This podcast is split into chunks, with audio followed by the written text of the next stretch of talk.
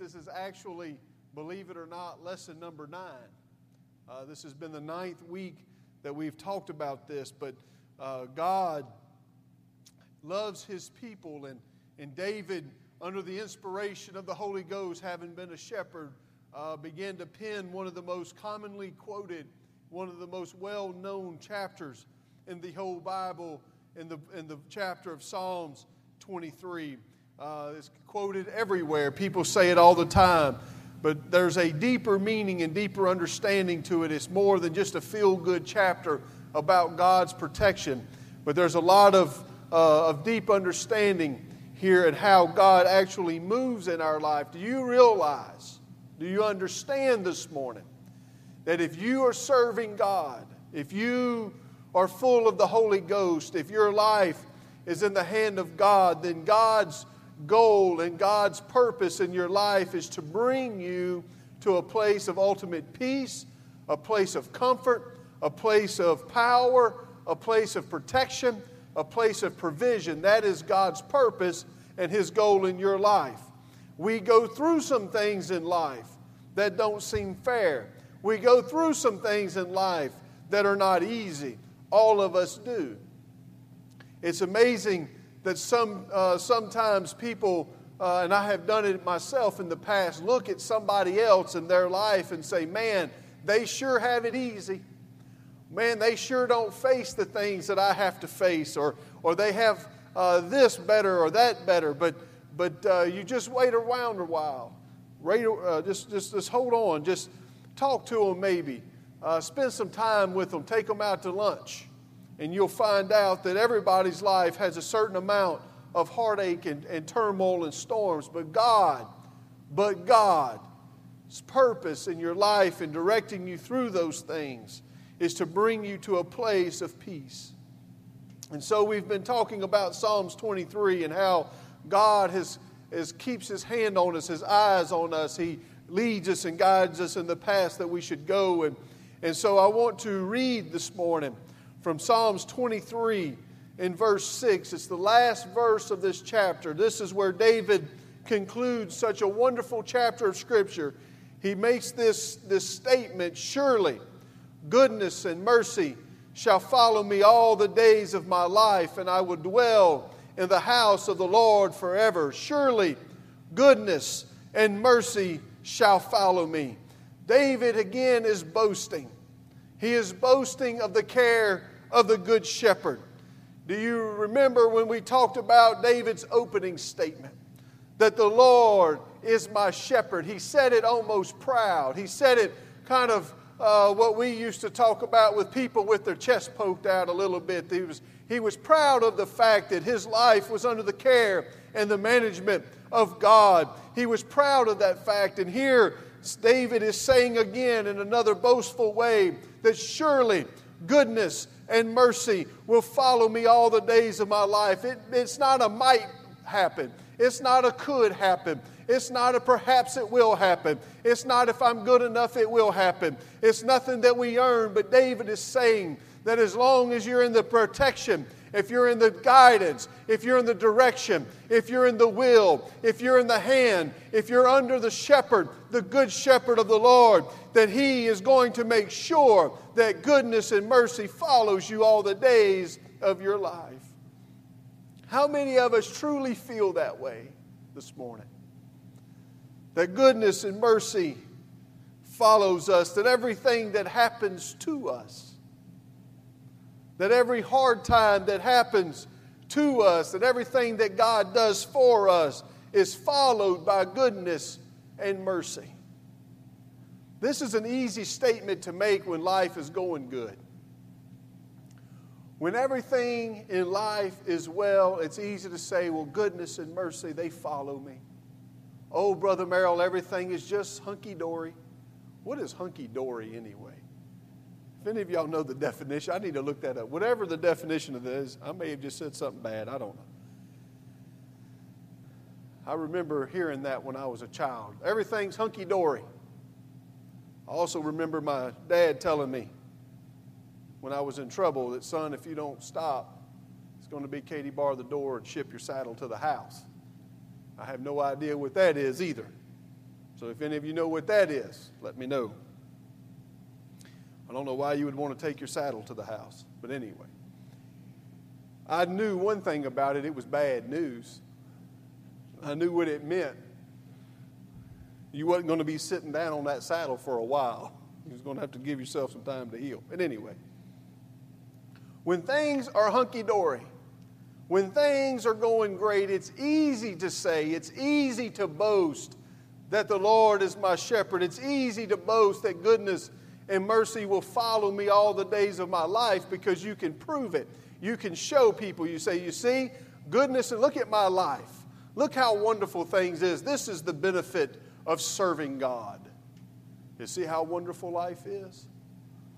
But it's a whole nother statement to make when things aren't going so well.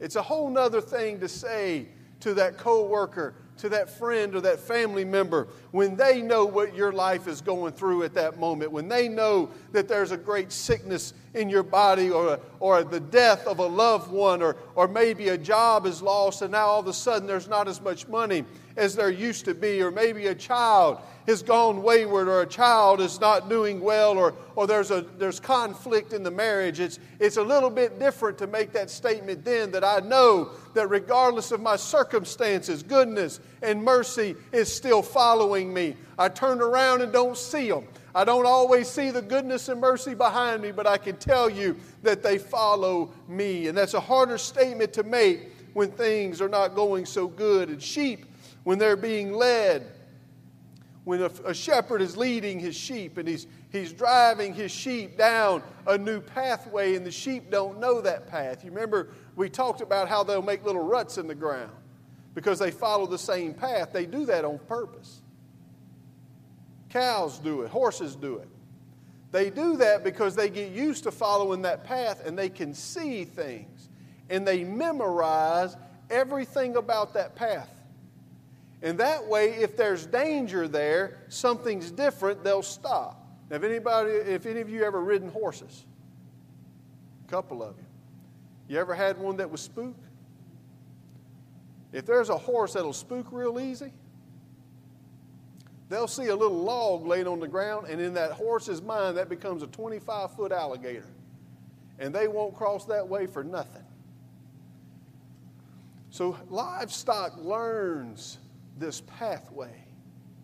And they look down the path that they've walked hundreds of times and they see something new. Now, if you've ever been around cows, we used to talk, we used to say stuff like, you know, they looked at me like a cow looking at a new gate. All you have to do is take the gate and move it. And those cows will stand there and look at that new gate like, what in the world? It's the same gate you've been walking through for years. We just moved it. But it's new to them because they have memorized their path. For so long, they've walked the same direction that when something new happens, they freeze. What do I do now? Walk through it. I've actually had to lead them through it, hit them with sticks to get them to go through new gates. The same thing is true with humanity. Anytime that God wants us to begin to walk a new path, we immediately, whoa, whoa, whoa, don't push. I got to look at this. I need to figure it out. Where, much to much like I did when I was trying to get dairy cows to go through a new gate, I would say, "Come on, stupid, just go." It goes to the same barn. You've been on that side of the pasture a thousand times, and God Sometimes I wonder if he doesn't look at us, maybe he doesn't call us stupid, but he's like, just move on. But sheep are like that. They're timid and they don't want to go down a new path. They don't want to go a new way to get to this another place. They don't know what's around the corner. They're scared. They're frightened. And so they know that their shepherd, if he is with them, that he is behind them, that this goodness and this mercy, if, if a sheep has confidence in its shepherd, if a sheep knows that his shepherd is going to take care of him and is out for his benefit, then the sheep does not mind walking the new pathway. A sheep won't get too frightened when, when, when there's a direction change. The sheep won't get too upset when God uh, decides that, you know what, I don't want your life going down this path anymore, but we're going to take your, your life and we're going to redirect you into a new pathway. We're going to send you into a new ministry. We're going to take you into a new level. It's another place, another level up with the Holy Ghost. We're not allowed to go backwards. Don't ever allow yourself to go backwards but always strive to move forward. And sometimes it does get uncomfortable when you're entering into a new dimension or to a new arena in a relationship with God. Or, but, but realize and understand that God is only doing this for your benefit. And if you have confidence in Him, then you will know that goodness and mercy is following you and that nothing can happen to you. The sheep know that their shepherd is behind us, we have to understand that God is behind us. If you fail, if you fall in the will of God, it won't be long before He's there because He's behind you. He doesn't have to turn around and go get you, He's behind you, and He will pick you back up with goodness and with mercy. God doesn't beat the sheep that falls down. Thank God. That's all I can say. Thank God. I lean on His mercy a lot. I've told Him before God, here I am again, having to lean on your mercy. And He always picks the sheep up that are in His care. We talked about, somebody actually brought up a couple of days ago or last week uh, in conversation about the, the, Bible study during this series on, on being cast, on being rolled over, and how God constantly picks his people up. He constantly picks the sheep up. He never allows you to stay down for long. God always working to pick you up. And it's amazing the patience. It's amazing the grace. It's amazing the mercy of God that how many times He's had to pick me up. And we constantly lean on that, but remember that it's okay because God is going to pick you up if you're in His flock, if you're in His hand, because He's walking behind you. But not only does it mean that God is behind you and, and that God's there to support you and, and to help you in life, and, and it's not that God is our servant, but, that, but God is there for our benefit. He does help us as we serve Him. But it's also uh, uh, there's also another meaning to this statement that goodness and mercy will follow me. Now, I know probably most of you in your life has been in a boat. Has anybody ever been in a boat? When you have that motor cranked up and you're riding down the bayou, you got your fishing poles or your crab traps or shrimp nets, whatever the case was, and your cruise or your water skis. Now, why in the world people get on a good river and go water skiing, I'll never understand. There's fish in that water. Fish for them. Who wants to water ski? I mean, strap two sticks to your feet, go 60 miles an hour across the water, hit a log. Whatever. Anyway, if that's what you call fun, then God bless you. But as long as there's fish in that water, I want to fish. I do have to tell you this is quick story. Shouldn't say it. It's hilarious though. How many of you are familiar with the campgrounds in Tioga? There is a sewage pond, a septic pond. You ever heard that? It's right down, I don't know the name of all the streets, but it's right down in the bottom, ma'am. Right in the middle. It's in the bottom of the hill a couple of years ago at camp meeting, I was up there, and they were one of the evangelists got up and was talking and said that he really wanted to go fishing, and somebody told him that there is a pond here on the campground. We call it Lake Sewage instead of Lake Sewage, Lake Sewage. This is bad. I shouldn't say it. I'm going to be in trouble. And it is full of crappie.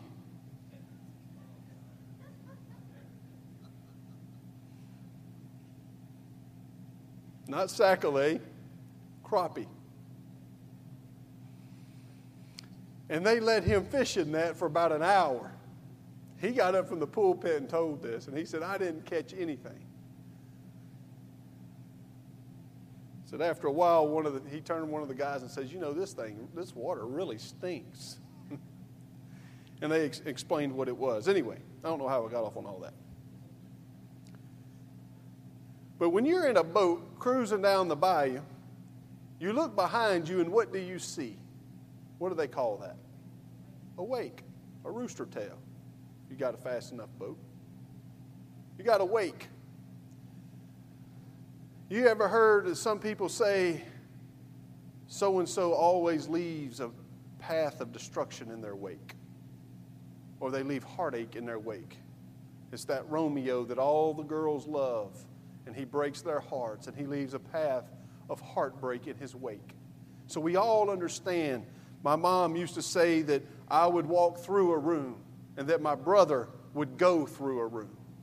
There's two different things when you walk through a place and when you go through a place. Because the room would be basically unscathed after I walked through it. But my brother always left a little mark that he was there. It was something broken, something scratched, a hole in something. Something was always damaged, and we understand that as we move through life, there is something in our wake. As we go through life, there's a part that is behind us as we move through. How is it left? What is there? Is it destruction or is it mercy? And is it goodness? There is a, uh, as we walk through the life, as we walk down the path of life, we leave a trail behind us. And, and David is saying that because the Lord is my shepherd, as I move through life, then the wake behind me, goodness and mercy shall always follow. When I interact with somebody, when I contact somebody, I don't walk away and leave them feeling worse than the way they felt when I walked up to them. But when I leave them, I want them to say that in the wake of that person is always goodness and mercy. When he goes somewhere, you know that goodness and mercy is going to follow him. The other day at work, there's a young lady that, that uh, actually Friday I was uh, able to invite her to church, and she says she'll come, and I hope she does. But uh, uh the, the, other day I was talking to her, and, and uh, she said, Why are you always so happy? Little does she know, I'm not always so happy. And I said, I told her, I said, Alicia, the, the only thing I can tell you she, uh, she made some other comments that, you know, you always try to make people feel better. And I said, that's just what I try to do.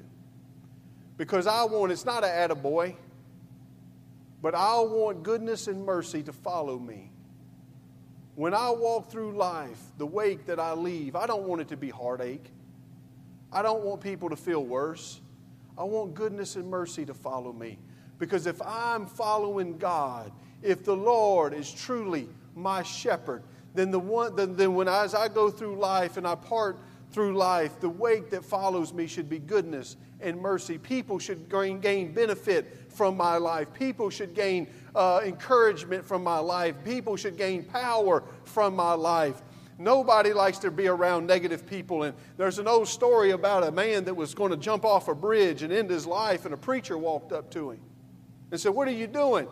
He said, I'm preacher, my life is so bad, I'm fixing to jump off this bridge and, and just end it all. The preacher said, Son, please don't do something so foolish. Life can never be that bad. He said, I tell you what. He said, Why don't you get off the bridge and let's walk around the block? And when we get back to this point, if life is so bad and you're not encouraged, then I won't try to stop you. The young man agreed, and so him and the preacher walked around the block, and the young man began to tell him all of his trouble. And when they got back to that spot, they both jumped off the bridge. Some people leave in their wake less than goodness and mercy, but I don't want to be one of those people. And David is saying that as you look behind you in your life, as you talk to people that you've interacted with, as you've connected with people, if you look behind you and you see anything less than goodness and mercy coming out of you, then maybe you should find a new shepherd. Maybe the Lord is not leading you like you think He is. Maybe the Lord is truly not your shepherd. And so we need, it is imperative that as we follow God, that the presence of God and the power of God and the things that God does for us and the thing and the ways that God ministers to us and the ways that God protects us and the way that God provides for us, that we do that for the people around us so that in our wake, as much as in the wake of God we find goodness and mercy, that in our wake people will find goodness and mercy. Sheep sheep leave a trail try to say, find a way to say this where it's mature. Sheep have the most balanced manure of any of the livestock. And if it is placed upon the soil in balanced proportions, it's extremely beneficial to the soil. And because sheep in their nature, they like to rest on the high ground, they will go down into the lowlands and feed on the lush, rich green grass, and then they will go to the high ground to rest. And because of that, when they are on the high ground, their, their manure is so rich in, in, in nutrient that it takes the, the, the richness of the low ground and it brings the nutrients and it brings the life and it brings all of that stuff to the less productive part of the ground or the less productive part of life. And they eat, a sheep will eat anything just about. Weeds, it doesn't matter. They have a, uh, an appetite for certain types of weeds, and they will actually pull them up by the roots and eat the whole thing. And, and because of that, the pastures that sheep feed in regularly, if they're managed properly, will have almost no weeds in them at all.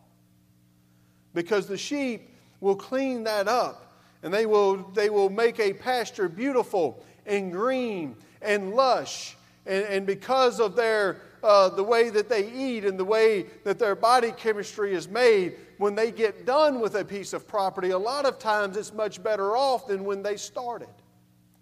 In fact, one of the shepherds in doing this study that I've read after said that he would intentionally buy a pasture that was, that was not real good shape because you could get it cheap.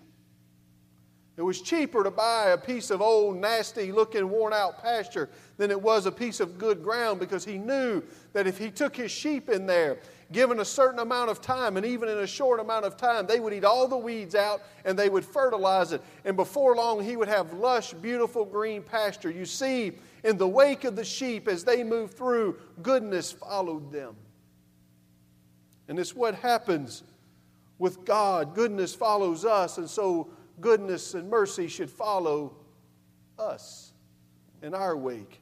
We should be a beneficial to those around us. When we go through somebody's life, when we contact somebody's life, whether it's a fellow employee or a friend or, or somebody you just meet at the grocery store, it doesn't matter where you meet them or where you find them. When you go through somebody's life, their life should be cleaned up a little bit. It should be better. It should be uh, nicer. It should be brighter uh, than when you found it.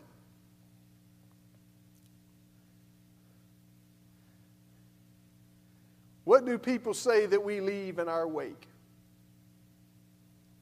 Do we leave goodness and mercy? Or do we just leave manure? It's kind of a crude way of saying it. And I apologize if you're offended, but it's true. We all know people that when they get done telling you how things are, you feel worse than when you got started. That should not happen with the children of God. You should be there to benefit the lives of those around you. I'm going to challenge you. If somebody comes into work and starts talking about how hard a day they're having or how bad a situation is, before you say anything, first of all, think.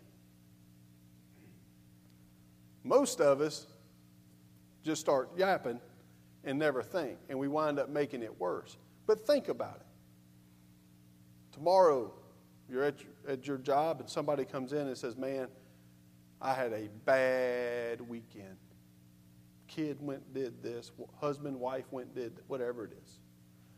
Before you respond to it, think about it. If I was in this person's situation, how would I want God to respond? How would I want them to respond to me? And then respond that way. Ask them, can you pray for them? It's not time for you to share your problems. Well, you think that's something. Let me tell you what happened to me this weekend. That'll blow that clean out the water. You just didn't benefit anybody. You didn't help them. It's not venting your frustration time. You know who the best person to vent your frustrations to is? Jesus. And everybody else, try to encourage them. Oh, I know what you're going through. Let me tell you about my weekend. Man, my old arthritis started acting up, my elbow locked up, and my shoulder gave out, and I got a bad headache Friday and couldn't get rid of it all weekend, and lawnmower broke down, the car caught on fire, and you know, I lost another 3% in my IRA, and you know, people that are hurting don't need that. They need you to say, you know what? I'm sorry you had a bad weekend. You said your kid got in some bad trouble. Well, maybe I haven't been through that. Or you can think that. I haven't been through that. But you know what? May not know what you're going through, but I do know I can pray for you. And if you need somebody just to listen without talking, you can talk to me. Tell me how bad it hurts. And then at the end of that, we're going to pray. And God is going, don't say God might. Don't say God could. Have faith. God is going to minister to you today. And you'll be surprised. There was a company I used to work for, there was a lady there. A lot of problems. Lots and lots and lots and lots of problems. And I, as I was doing my job, I would turn around and see her, and I, I knew what was coming. I could see it in her face when she was walking to me. She would walk up, and as soon as she'd go to speak, Harold, pray for me. So it's got to the point where that's all she'd say. She wouldn't even tell me her problem. She'd just say, Pray for me. We'd pray right there. Encourage people in your wake should be goodness and mercy. All right, I've got to hurry. The last statement that David makes in this psalm is I will dwell in the house of the Lord forever. David started the psalm, as I mentioned a while ago, with this boast that the Lord is my shepherd. And then he ends with this same boast that I will dwell in the house of the Lord forever. This is a statement of utter satisfaction. This is a statement that there's nothing else that I need that all of my needs are being provided for. All of my security is taken care of.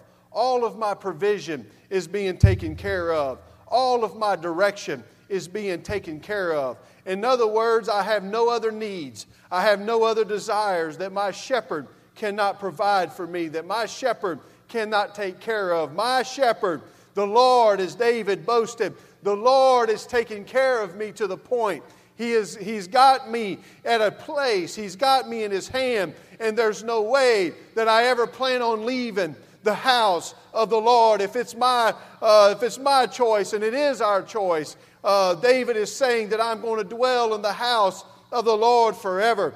In other words, in kind of a ranch uh, hand terms, the sheep is saying that I'm never going to leave this outfit. It's got the best water. It's got the best grazing. It's got the best health care. It's got the best protection. Oh, everything about my shepherd is awesome. And everything that he does for me is for my benefit. And he's bringing me to this place and he's taking me and he leads me. And I don't worry about anything and I don't stress about anything and, and I don't get all upset about anything because I know that I have a good shepherd and he's taking care of me. So David says, because it is my choice who I will serve, because it is my choice who leads and guides my life, because it is my choice who directs me. I can stay in the pasture of the Lord, or I can cross the river, or I can cross the fence, uh, and I can go into the pastures of Satan. But you will be in one of those two places. Uh, and Jesus is saying, in this, in this psalm, God is saying so beautifully that if you'll dwell in the pastures of God and let Him be your shepherd, don't lead and guide yourself. Don't direct yourself, and certainly don't let Satan do it. But if you'll let God do it, you'll, you'll get to that place where you'll say, I'm never going to leave. I'll never leave this place. There's no reason to leave. Everything is fine. I'm under the best care I could possibly be under. And I will tell you this morning if you're in the care of God, there's no better place to be. I'm going to shock you with this next statement.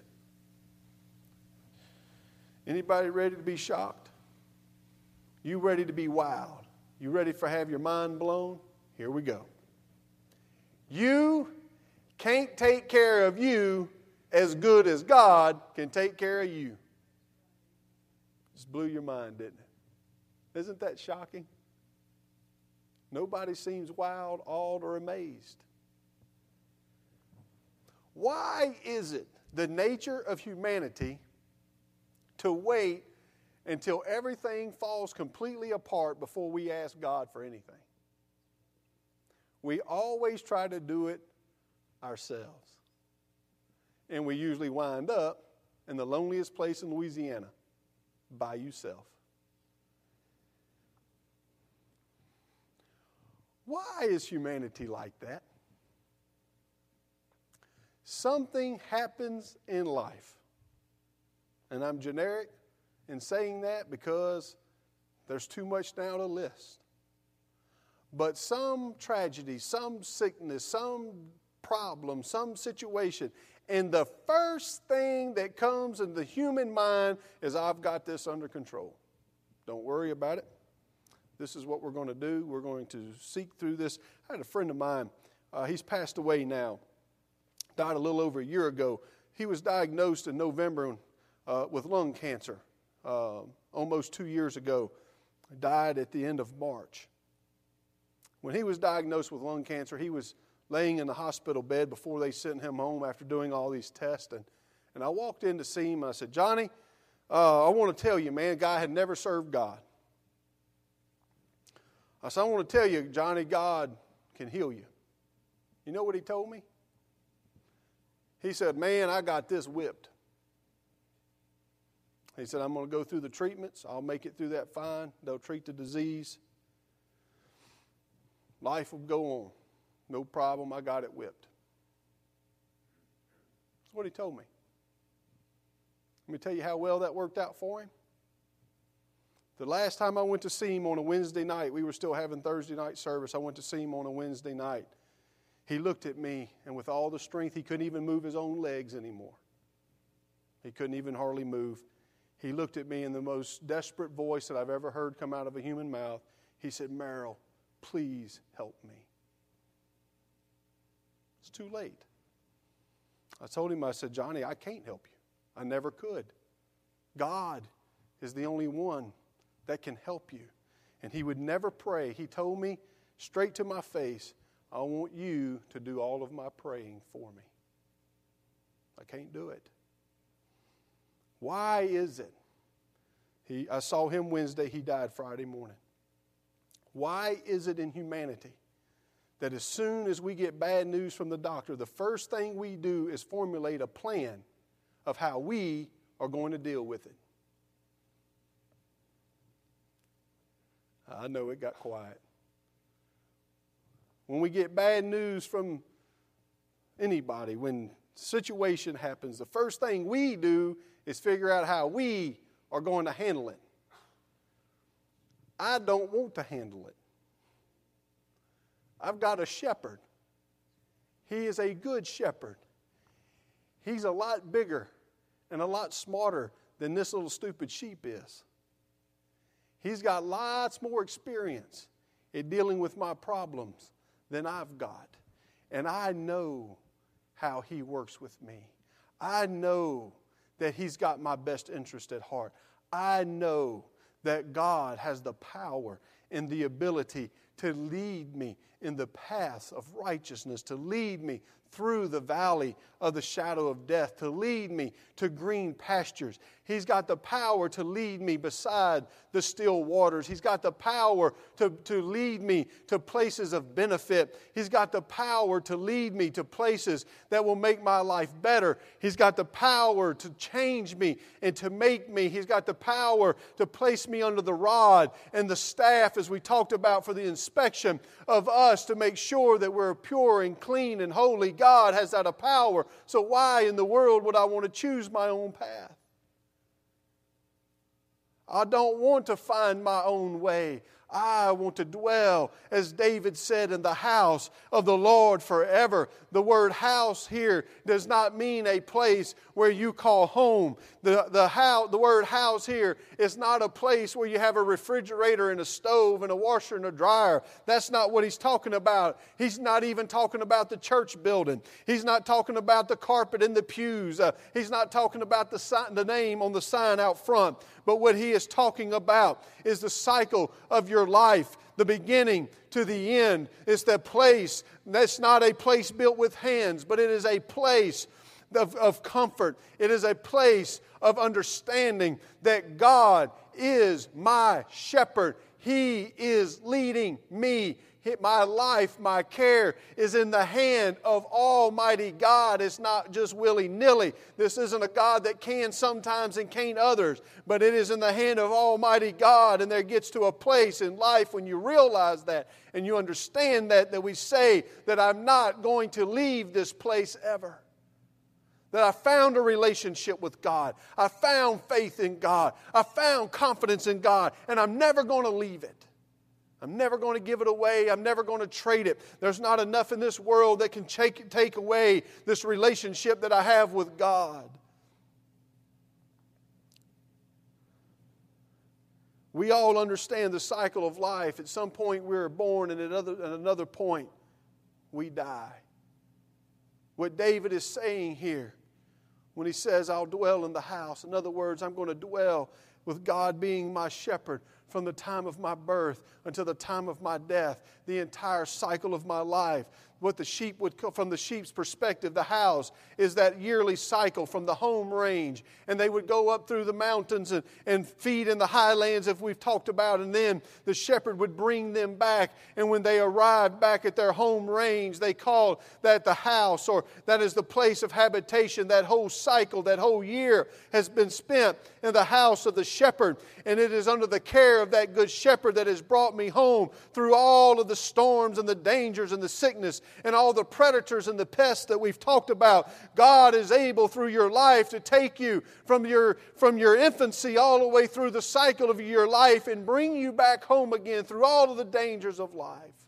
It kind of reminds you of that dear old anthem that we used to sing, Amazing Grace, when it talks about through every trial, every danger, every thorn, every snare, God has been His grace that has brought me this far, and God will lead me home. In other words, it's going to be by the power of God when you make it. When you walk through those heavenly gates uh, and you see those streets of gold uh, and you got that little skip in your step, uh, all you can do is look at Jesus and say, It's because of your care, it's because of your guidance, it's because of your power, it's because of your direction in my life if I made it here. It's nothing that we do. We're not good enough. We're not, we're not funny enough. We're not good looking enough. We're not skinny enough. We're nothing enough of, uh, uh, of ourselves to make it to heaven, but because of Him. If you get the mental image here of the sheep finally coming home at the beginning of the winter time, the sheep walks up to the fence and he looks at the scrawny and the sick sheep next door of a shepherd that doesn't care. It's his less fortunate neighbor. And he tells that little sick, scrawny sheep of all the adventures that have taken place this year. My shepherd took me through the valley of the shadow of death. My shepherds provided for me great pastures he provided for me great waters to drink. There was predators out there don't you understand? But my shepherd stayed awake all night and he watched over me. There's times of danger. There was there was poisonous weeds but my shepherd made sure that i didn't eat them. My shepherd took care of me and now he has brought me home. One of the shepherds that i read after told a story. I think I've shared this story already with you, but I'll share it again. The story of this shepherd was as the next door neighbor was a tenant shepherd. He did not really care about the sheep, and the sheep were always hungry. They never had good pasture, they never had good food. And one day, three of this neighbor's sheep got around a broken part in the fence and got into his pasture and literally ate so much of that thick green grass in his pasture that they could, not, they could no longer move. They gorged themselves and they could no longer move. It was raining. This shepherd, he was a good shepherd, was out, of course, in the pasture with his flock, even though it was raining. And he found these three sheep. And he walked back to a shed and he got a wheelbarrow. And he put all three of the sheep in a wheelbarrow.